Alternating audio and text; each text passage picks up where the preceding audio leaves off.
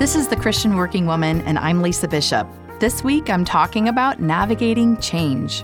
For some of us, change is invigorating, and for others, it can feel intimidating.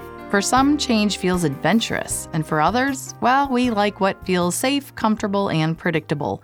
What is your reaction when you experience change? When I think about change, I think about the story of Moses in the book of Exodus.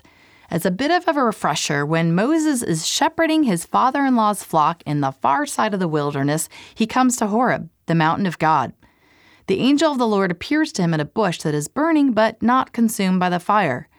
God calls out to Moses from the bush, tells him that he has observed his people enduring suffering and oppression from the Egyptians, and tells Moses that he is the one that God will use to free the Israelites from Egypt and bring them into the promised land.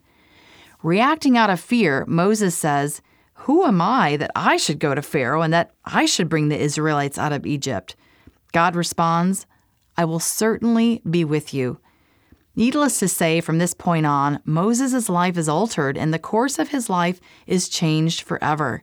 As the story unfolds and Moses' fear of future confrontations with Pharaoh builds, his faith also wavers. He mutters, Please, Lord, I've never been eloquent, whether in the past or recently or since you've been speaking to your servant, because I'm slow and hesitant in speech. God's rebuttal is strong, and he says, Who made the human mouth? Who makes him mute or deaf, seeing or blind? Is it not I, Yahweh? Now go.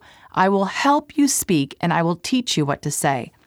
Even with this strong assurance from the Lord, Moses still pleads for God to pass him over and use someone else for the challenge ahead.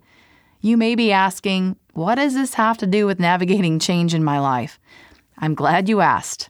You see, there may be times in life when you're called to make a course correction or when God calls you to make a change in life that provokes fear, a sense of inadequacy, or downright resistance.